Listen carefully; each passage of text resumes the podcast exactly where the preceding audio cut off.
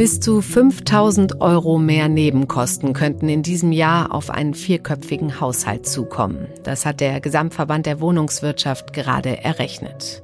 Der Grund sind die explodierenden Kosten für Gas und Energie. Und als wäre das nicht schon genug, steigen ja auch die Preise für quasi alles andere gerade enorm. Lebensmittel, Baustoffe. Das sehen wir schon eine Weile. Wir lesen es überall, aber erst jetzt wird klar, dass die Worst-Case-Szenarien für das, was da auf uns zukommt, gar nicht so unwahrscheinlich sind. Das haben wir erst gestern bei meinem Kollegen Andreas Krobock hier im Podcast gehört. Für alle wird das Gas nicht reichen in diesem Winter. Es ist also Zeit, im FAZ-Podcast für Deutschland heute mal über die Konsequenzen für jeden Einzelnen von uns zu sprechen. Darüber, was diesmal anders ist als in den letzten Krisen. Es geht um Verzicht und es geht ums Sparen. Dazu spreche ich mit meinem Kollegen Patrick Bernau und wir hören von einem Frugalisten, wie er die Lage sieht. Heute ist Dienstag, der 12. Juli und ich bin Katrin Jakob. Schön, dass Sie dabei sind. Jetzt schon vorbereiten, alles was geht, um tatsächlich Gas einzusparen. Das, werden das heißt, die nächsten zwölf Wochen, bis die Heizsaison beginnt, kann man jetzt noch was tun, um Gas zu sparen. Gleichzeitig ist ja die Und dann Regierung sind wir ja genau bei diesen Preisen, die wir vorhin besprochen haben. Siebenfache, achtfache, neunfache Endabrechnung. All das, was wir jetzt an Gas einsparen können, das hilft uns äh, für die Auffüllung der Gasspeicher und das hilft uns für die Versorgung im Winter. Und deswegen sind die Appelle insofern richtig, und weil nächsten, Da gibt es brutale Preissteigerungen. Darauf muss man sich jetzt schon vorbereiten. Das ist bis zu 400 Prozent Preissteigerung möglich. Einsparen. Einzusparen. Gas zu sparen. Sparen. Sparen. Sparen. Sparen. sparen. Ja, sparen, sparen, sparen. Von allen Seiten prasseln diese Alarmrufe auf uns ein. Aus der Politik, aus der Wirtschaft, wegen der hohen Inflation, aber vor allem eben auch, das hatte mein Kollege Andreas Krobock ja gestern auch in seiner Sendung besprochen, weil das Gas knapp wird. Bei mir in der Leitung ist jetzt mein Kollege Patrick Bernau, Wirtschaftsressortleiter der Sonntagszeitung. Hallo Patrick. Hallo. Patrick, sind denn diese Alarmrufe deiner Ansicht nach berechtigt oder ist das auch ein bisschen Panikmache? Ob sie wirklich berechtigt waren oder nicht, die Alarmrufe, das wird man leider erst hinterher wissen. Vielleicht kommen wir ganz gut durch, aber wir können uns im Moment auf jeden Fall nicht drauf verlassen. Und weil das so ist, bleibt uns eigentlich nichts anderes übrig, als uns jetzt schon Gedanken drüber zu machen, wie wir Gas einsparen können. Hast du denn schon reagiert? Also sparst du schon? Ich persönlich habe keine Gasheizung. Ich bin da in der glücklichen Situation, auch dass alles, was ich sparen kann, solidarisch überhaupt nichts bringen würde. Aber wo ich tatsächlich angefangen habe, ist in Sachen Strom. Es wird ja aus Gas auch zumindest ein bisschen nach wie vor Strom gemacht. Und da habe ich tatsächlich angefangen. Ich lasse den Trockner jetzt also nicht mehr wenig laufen, sondern gar nicht. Wir haben wirklich einige Geräte noch aus dem Standby genommen, damit wir diesen Strom auch nicht mehr verbrauchen. Wir waschen ein bisschen kühler. Also am Stromverbrauch tun wir eine Kleinigkeit. Also ich denke beim Duschen schon kurz drüber nach, aber das war es auch schon, weil es klingt ja auch alles noch so unwirklich. Also dass das heiße Wasser vielleicht wirklich rationiert wird und so richtig glaube ich auch noch nicht dran. Aber die Lage kann schon ernst werden, ne? Ja, kann sie. Und ich habe ehrlich gesagt mehrfach zwischen den Zeilen gehört inzwischen, wir haben einen Lagerstand, mit dem es möglicherweise sogar über den jetzt kommenden Winter noch mit Ach und Krach gehen wird, äh, mit einem bisschen Anschrammen links und einem blauen Auge rechts. Aber das Ganze könnte auch dazu führen, dass wir im nächsten Sommer die Gasspeicher dann nicht wieder aufbauen können. Und dann wird vielleicht erst der übernächste Winter der richtig schlimme. Also wenn wir jetzt durch den Winter durchkommen, sind wir nicht zwangsläufig über den Berg. Das ist noch nicht klar. Ja, dieses Jahr spürt man ja direkt auch eh noch nichts. Diese Abschlagszahlungen sind ja schon da und die werden ja auch erst neu, nächstes Jahr neu berechnet, oder? Sehe ich das falsch? Das hängt ganz davon ab, wie die Verträge sind und ob man zur Miete wohnt, ob man den Vertrag mit dem Gasanbieter selber geschlossen hat. Also wenn ich von meinen Gasanbietern, auch zu Zeiten, als ich noch Gasheizungen hatte, wenn ich da eine Preiserhöhung geschickt gekriegt habe, da haben die den Abschlag immer gleich mit erhöht. Aber wenn man jetzt zur Miete wohnt und der Gasvertrag, den hat man nicht selber, sondern der ist mit dem Vermieter, dann kann es sein, dass der Vermieter erst bei der nächsten Nebenkostenabrechnung die Abschlagszahlungen erhöht. Das ist eine ziemlich gefährliche Situation. Davor hat vor ein paar Wochen sogar der Chef der Bundesnetzagentur schon gewarnt, dass man da in solchen Konstellationen möglicherweise jetzt im Winter viel mehr Gas verbraucht, als man das eigentlich gern würde und dann erst im Laufe des nächsten Jahres irgendwann die hohe Rechnung dafür kriegt. Hm, und trotzdem hat man irgendwie das Gefühl, dass die Deutschen relativ gelassen sind und so diese Einstellung haben, wird schon gut gehen. Wie kommt das? Die Deutschen kommen aus einem, ehrlich gesagt, ziemlich komfortablen Jahrzehnt. Also wenn wir mal Revue passieren lassen, was so in den letzten 10, 15 Jahren alles an Krisen auf Deutschland zugekommen ist. Da war zuerst die Weltfinanzkrise, die größte Rezession seit dem Zweiten Weltkrieg aber Deutschland hatte Kurzarbeit und noch ein paar andere Konjunkturprogramme und am Schluss hat sich's bei den meisten Leuten überhaupt nicht richtig ausgewirkt. Die sind von dieser großen weltweiten Rezession sind die Leute komplett ferngehalten worden. Bei Corona war es am Ende dann ganz ähnlich. Also ja, wir mussten alle zu Hause bleiben und das war schwierig genug. Aber von den wirtschaftlichen Folgen sind nicht alle aber viele, viele Leute auch wieder komplett ferngehalten worden. Ich habe vor kurzem die Rechnung gesehen, die sagte, dass in den unteren und mittleren Einkommensschichten die Nettoeinkommen während der Pandemie sogar noch um fünf Prozent gestiegen sind. Also man muss sich das nochmal vorstellen. In der Pandemie auch da große Rezession, Wirtschaftseinbruch. Aber der Staat hat das alles so weich verpackt, so gepolstert, dass untere und mittlere Einkommen sogar in Summe noch gestiegen sind. Und da kann man schon sagen, sind die Deutschen den Krisen über die letzten Jahre einigermaßen entwöhnt worden. Und warum hat die Politik das alles abgefedert? Es ist natürlich hart, wenn es Verluste gibt. Wir kennen das aus der Verhaltensökonomik. Menschen hassen nichts so sehr wie Verluste. Also man kann sich das ganz einfach vorstellen. Stellen Sie sich vor, man kriegt einen Brief äh, von der Lotterie, der sagt, Sie haben 10.000 Euro gewonnen. Und zwei Tage später kriegt man einen anderen Brief, der sagt, ups, wir haben uns getäuscht, Entschuldigung, die 10.000 Euro, die kriegen Sie doch nicht.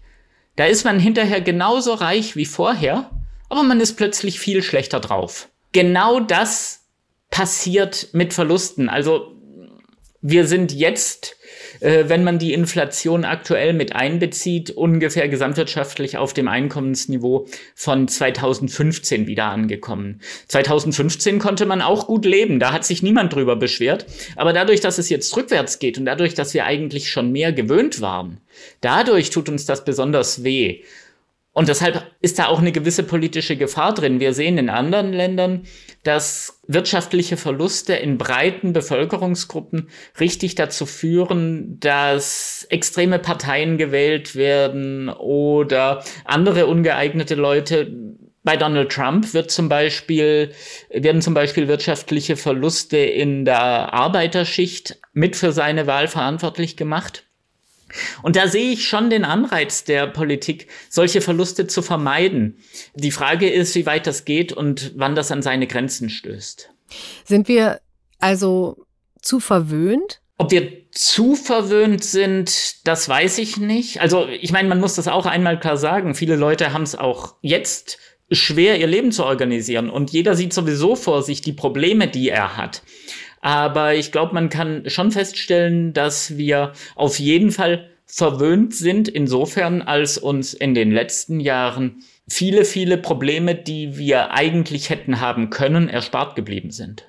Dann wird es doch im Zweifel, ist es ja okay, wenn die Deutschen jetzt gelassen sind, können sie ja dann im Zweifel auch sein, weil wahrscheinlich wird der Staat es auch wieder richten, oder nicht? Ja, da bin ich leider ein bisschen skeptisch an der Stelle. Ähm, ich fürchte beim besten Willen, dass der Staat es dieses Mal mit dem Richten nicht mehr hinkriegt. Warum?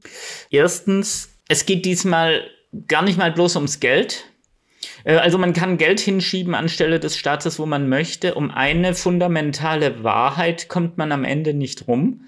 Wenn man weniger Gas hat, dann wird irgendjemand auch tatsächlich weniger Gas verbrauchen müssen.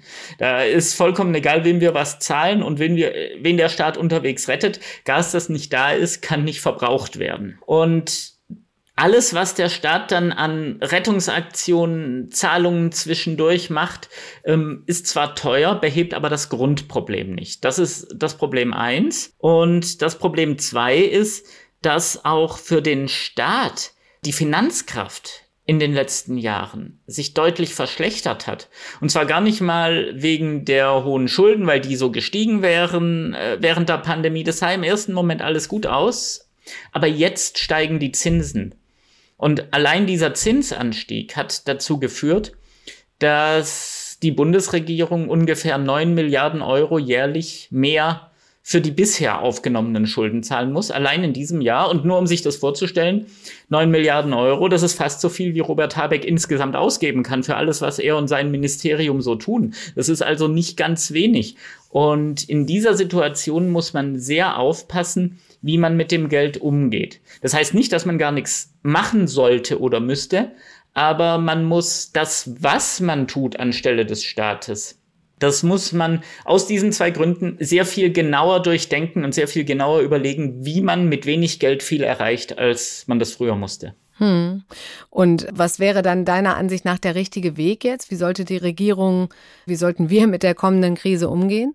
Also ganz persönlich ist meine Einschätzung, dass das, was man von der Regierung bisher sieht, welche konkreten Maßnahmen geplant werden, nicht unbedingt das geeignetste ist. Also im Moment scheint es ja so, als wolle die Bundesregierung dann auf dem Weg erstmal Uniper, den Gasanbieter, retten und da die Kosten dafür auch möglichst so verteilen, dass die Kunden im ersten Moment gar nicht bemerken, dass da Gas so viel teurer geworden ist und auch nicht, dass Uniper eigentlich pleite ist, sondern im Prinzip soll das Gas bei denen weiterfließen wie bisher. Aber wenn man es nicht merkt, dann reichen diese Appelle zum Gassparen, dann werden die am Ende nicht ausreichen. Äh, die Leute müssen schon merken, dass Gas knapp und teuer geworden ist, aus meiner Sicht, also sowohl die Leute als auch die Firmen. Und das heißt nicht, dass Leute, die arm sind und die Schwierigkeiten haben, sich dann äh, eine geheizte Wohnung zu leisten, dass die auf diesen Kosten sitzen bleiben sollen. Da kann man dann auf anderen Wegen, sei es Hartz IV, sei es Wohngeld, in die, den ganzen Sozialsystemen, die man, die wir haben, kann man entsprechend erhöhen, kann man entsprechend auszahlen so dass wir dann idealerweise an einen Punkt kommen, wo sich auch arme Leute eine warme Wohnung leisten können, so wie bisher, aber vor Augen gestellt kriegen, Mensch, wenn du jetzt äh, die Heizung noch zwei Grad runterdrehst, dann sparst du so viel an Gas, dass du mehr Geld übrig hast als vorher. Und in dieser Situation, in der haben wir einen ganz anderen Anreiz zum Gassparen. Da sparen die Leute freiwillig Gas äh, es tut nicht so weh und es ist ehrlich gesagt am Ende sehr viel billiger als das, was die Bundesregierung im Moment tut. Hm. Also muss man quasi auch mal wieder so, so einen Anstoß geben, dass die Menschen lernen zu sparen und zu verzichten, was sie ja quasi verlernt haben, oder? Ja, ein bisschen und auch tatsächlich das Ganze so verpacken nach Möglichkeit, dass dieser Verzicht freiwillig stattfindet, weil man einen Gewinn auf der anderen Seite davon hat. Also bei hohen Gaspreisen, das gehört dann dazu. Wenn die Gaspreise hoch sind, dann entscheiden sich die Leute freiwillig dafür, weniger Gas zu verbrauchen, weil sie sagen, Mensch, mit diesem Geld kann ich doch was Besseres anfangen. Und dann steht auch psychologisch möglicherweise der Gewinn, den man davon hat, im Vordergrund und nicht so sehr der Verlust. Das kann äh, die Lage deutlich beruhigen. Und wie gesagt, man wird wahrscheinlich drauf kommen, dass es sehr viel billiger ist als alles, was die Bundesregierung da mit der Verschwiemelung der Gaspreise vorhat. Wenn diese Krise uns jetzt wirklich hart erwischt, was ja viele und auch du nicht ausschließen, was macht das dann mit uns? Was macht das äh, mit den Deutschen? Welche Folgen erwartest du? Das hängt stark davon ab, wie dieser Verzicht organisiert wird. Wenn man den Verzicht schlecht organisiert, werden überall äh, Duschen in Turnhallen geschlossen, Hallenbäder geschlossen, weil man sagt, oh, uns fehlt das Gas. Ähm, schlimmer noch dann, uns bricht die halbe Industrie zusammen, weil sie plötzlich kein Gas mehr kriegt. Und äh, manche Leute heizen ihre Wohnung aber immer noch auf 25 Grad, weil sie, ihnen dann so mummelig warm ist. So wäre die Lage schlecht organisiert. Wenn man es gut organisiert, dann kann ich mir vorstellen, dass wir am Ende mit begrenzten Verlusten aus dem Ganzen kommen. Dazu muss es die Politik hinbringen, dass diejenigen auf Gas verzichten, bei denen, die sie das am ehesten tun, den, die es am wenigsten schmerzt. Und ähm, dafür gibt es Mittel und Wege, die sind bloß politisch nicht so sonderlich attraktiv. Was heißt das? Aus der Bundesnetzagentur haben wir schon gehört, das sind ja die, die im, denen man im Zweifel äh, die Aufgabe zugewiesen hat, das knappe Gas zu verteilen. Und jetzt sitzen die schon seit Frühjahr dran und probieren mhm. nachzuvollziehen, wie sich das Gas durch Deutschland verteilt und welche Branche da Gas kriegt und wie viel verbraucht. Und wenn man die Branche abschalten würde, welche andere Branche wäre dann davon betroffen? Und dann kriegen die, haben die im Frühling tausende Briefe gekriegt von tausenden Unternehmen, die alle sagen, aber wir sind sehr systemrelevant, uns könnt ihr nicht abschalten. Und da haben die kapituliert. Und äh, aus der Bundesnetzagentur haben wir gehört, das verstehen wir alles gar nicht mehr, wie das alles zusammenhängt. Und äh, wer wirklich wichtig ist. Man muss es hinkriegen, dass die mhm. Leute selber entscheiden. Und das läuft aus meiner Sicht tatsächlich dann oft wieder über den Preismechanismus. Dass äh, man den Gaspreis hochsteigen mhm. lässt und der, der bereit ist, noch zu sehr teuren Preisen Gas zu kaufen, der hat es offensichtlich sehr nötig, der kriegt das dann auch. Und der, der schon bei relativ geringen Preisen, also relativ geringen Preisen aussteigt, der hatte es offenbar nicht so nötig. Und so sortiert sich das dann von selber. Und ja, das muss man immer extra dazu sagen. Ähm, da muss man dann drauf aufpassen, dass arme Leute nicht abgehängt werden. Die müssen dann auch mit den entsprechenden Mitteln ausgestattet werden, dass sie in diesem Preiswettbewerb mithalten können und ihre Wohnung noch so warm kriegen, dass man nicht erfriert äh, und dass man noch drin leben kann. Aber ähm, das Ganze von vorne bis hinten durchzuplanen, das sind dann meistens die Varianten, die dann tatsächlich auf relativ unkoordinierte Abschaltungen rauslaufen, die den Schmerz sehr viel größer machen, als er sein müsste. Okay. Patrick, dann wollen wir mal hoffen, dass alles doch nicht so schlimm kommt, wie wir es ähm, befürchten. Und ich danke dir ganz herzlich für die Einschätzung. Ich danke dir für die Einladung. Es könnte also wirklich hart werden diesmal. Und es könnte sein, dass uns der Staat diesmal nicht aus der Klemme hilft. Vielen Deutschen wird das nicht gefallen. Es gibt aber auch Menschen, die machen das alles aus freien Stücken. Die verzichten freiwillig, sparen einen Großteil ihres Einkommens. Die Frugalisten. Frugal heißt übersetzt so viel wie genügsam, sparsam, bescheiden. Und so einen genügsamen Menschen habe ich jetzt in der Leitung. Florian Wagner, er ist 35 Jahre alt, bezeichnet sich selbst als Frugalisten und er berichtet auf seinem Blog Geldschnurrbart und auf YouTube über seine Erfahrungen. Auch ein Buch hat er schon zum Thema geschrieben. Hallo Florian. Hallo, freut mich. Florian, erklär doch mal, was macht ein Frugalist eigentlich? Ja, also ein Frugalist macht insofern, dass er sich einmal überlegt, ganz bewusst, was macht ihn glücklich im Leben. Also das Ziel von Frugalisten ist jetzt nicht irgendwie sparen um jeden Preis, sondern eher das bestmögliche Leben für sich zu erschaffen. Und das Thema Geld ist einfach ein, eine wichtige Komponente. Wenn ich die nicht richtig im Griff habe, dann mache ich mich zum Sklaven, muss einen unliebsamen Job machen, der mir nicht gefällt. Das heißt, Frugalisten versuchen bewusst umzugehen, was macht mich glücklich, wie kann ich mein Geld so einsetzen, dass ich am meisten Freude langfristig ähm, hierfür bekomme. Hm, und das ist eine weltweite Bewegung. Die Idee dieses Frugalismus kommt aus den USA, stammt von einer amerikanischen Bewegung namens FIRE. Das steht für Financial Independence Retire Early. Ziel ist es also auch, früh in Rente zu gehen. Florian, wie und wann kamst du denn auf die Idee, Frugalist zu werden? Ja, bei mir war das so, ich habe damals noch ähm, als angestellter Ingenieur in Süddeutschland gearbeitet und mit jeder Gehaltserhöhung habe ich auch die Ausgaben erhöht, ganz automatisch. Aber mir ist aufgefallen, ich werde nicht glücklicher, obwohl ich jetzt mehr Geld ausgebe. Und zeitgleich habe ich die amerikanischen Blogs zu dem Thema entdeckt und habe gesehen, wow, da sind Leute, die sind mit 40 oder Jahrzehnte vom Rentenalter unabhängig vom Zwang, Geld verdienen zu müssen. Und dann wollte ich wissen, wie machen die das und habe gemerkt, die leben auch heute gar nicht schlecht. Die fragen sich nur sehr effizient, wie kann ich denn Zeit und Geld gut einsetzen?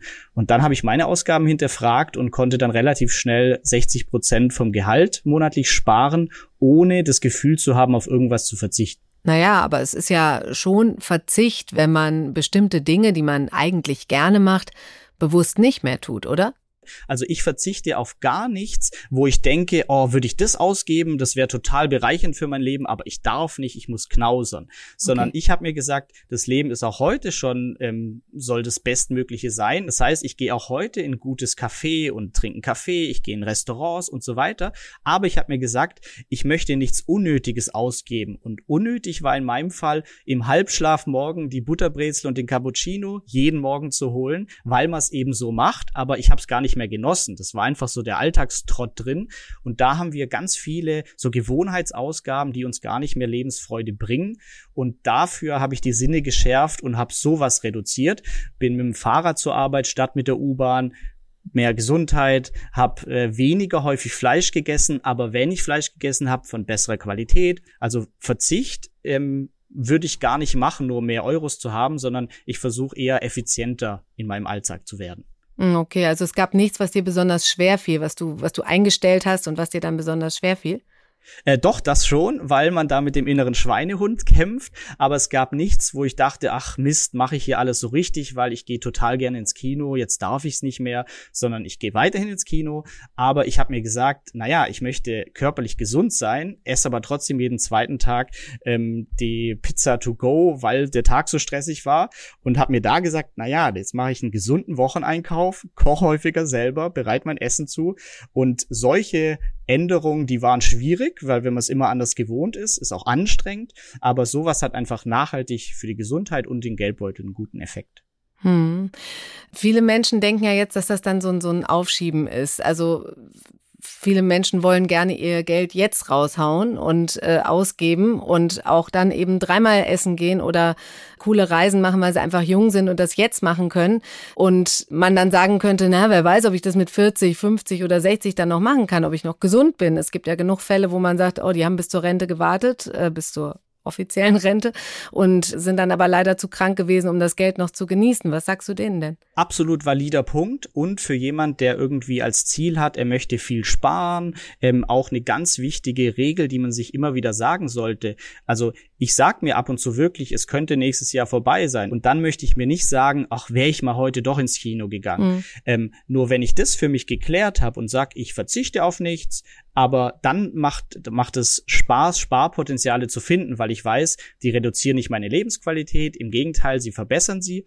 Aber zum Beispiel Fernreisen als ein Beispiel, Urlaube. Ich finde es auch gut, je jünger man ist, desto mehr Aktivitätsmöglichkeiten hat man, einfach körperlich, geistig, aber weniger Geld. Im Alter hat man eher mehr Geld, aber weniger Aktivitätsmöglichkeiten. Das heißt, ich bin Befürworter, man soll jetzt Erlebnisse, Australien, Work and Travel, was auch immer machen. Ich habe aber trotzdem mal hinterfragt, was waren denn meine besten Urlaube? Und ich war im Fünf-Sterne-Sporthotel auf Rhodos eine Woche und habe im Outback mit Backpack-Reise in Argentinien verbracht. Und all diese unterschiedlichen Facetten von Urlauben haben mir gezeigt, die besten Momenten hatte ich nicht bei den teuersten Urlauben oder die, die am weitesten weg waren, hm. sondern eher die, die anstrengend waren, Abenteuer mit Leuten, die man mag. Ähm, wenn man da so ein bisschen reflektiert, dann kommt man auch schnell dahin, was einen wirklich glücklich macht. Und es sind meistens gar nicht die teuersten Urlaube. Hm, also kann man trotzdem Spaß haben, auch wenn man jeden Euro doch noch mal so zweimal umdreht.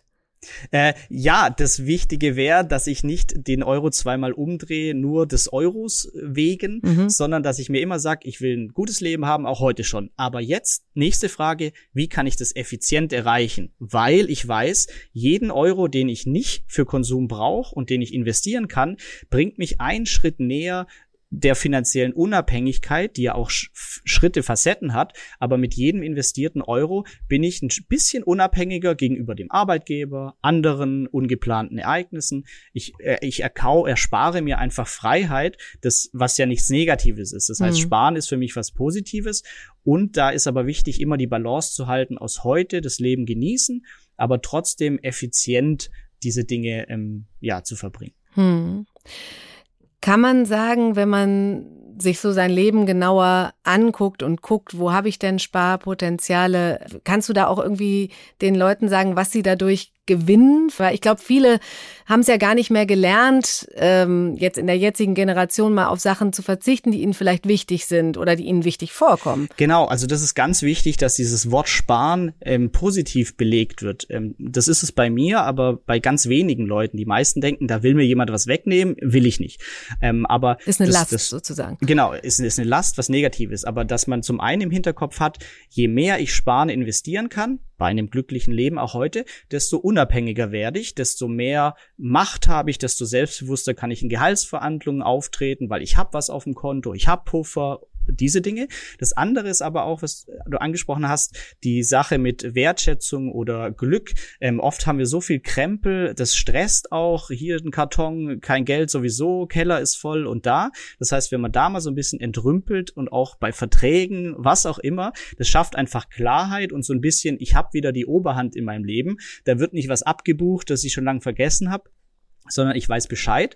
Und aber auch zum Beispiel, als ich in Argentinien im Sozialprojekt war, im Norden, Hinterland, nichts los, äh, habe ich gedacht, ja, hier ist ja super langweilig, kein Fitnessstudio, nichts. Dann haben wir auf einmal uns einfach aus, aus Holz ähm, eine Hantel geschnitzt und eine Stange an einen Baum geklemmt. Das fördert auch Kreativität und hat am Ende mehr Spaß gemacht, als in einem toll ausgestatteten modernen Fitnessstudio zu trainieren.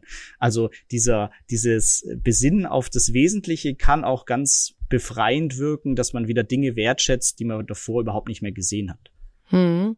Okay, wollen wir vielleicht nicht so weit gehen, dass wir jedem jetzt eine Holzhantel zu Hause basteln lassen, aber gibt es etwas, wo deiner Ansicht nach eigentlich jeder von uns relativ einfach Geld sparen kann. Ja, und das ist jetzt auch so ein Punkt. Ich, ich sag's trotzdem, auch wenn es nicht äh, sexy klingt. Aber der beste Spartrick, wenn ich am Ergebnis interessiert bin, ist wirklich ganz simpel, aber effektiv, nämlich diesen Überblick über meine Kosten zu haben.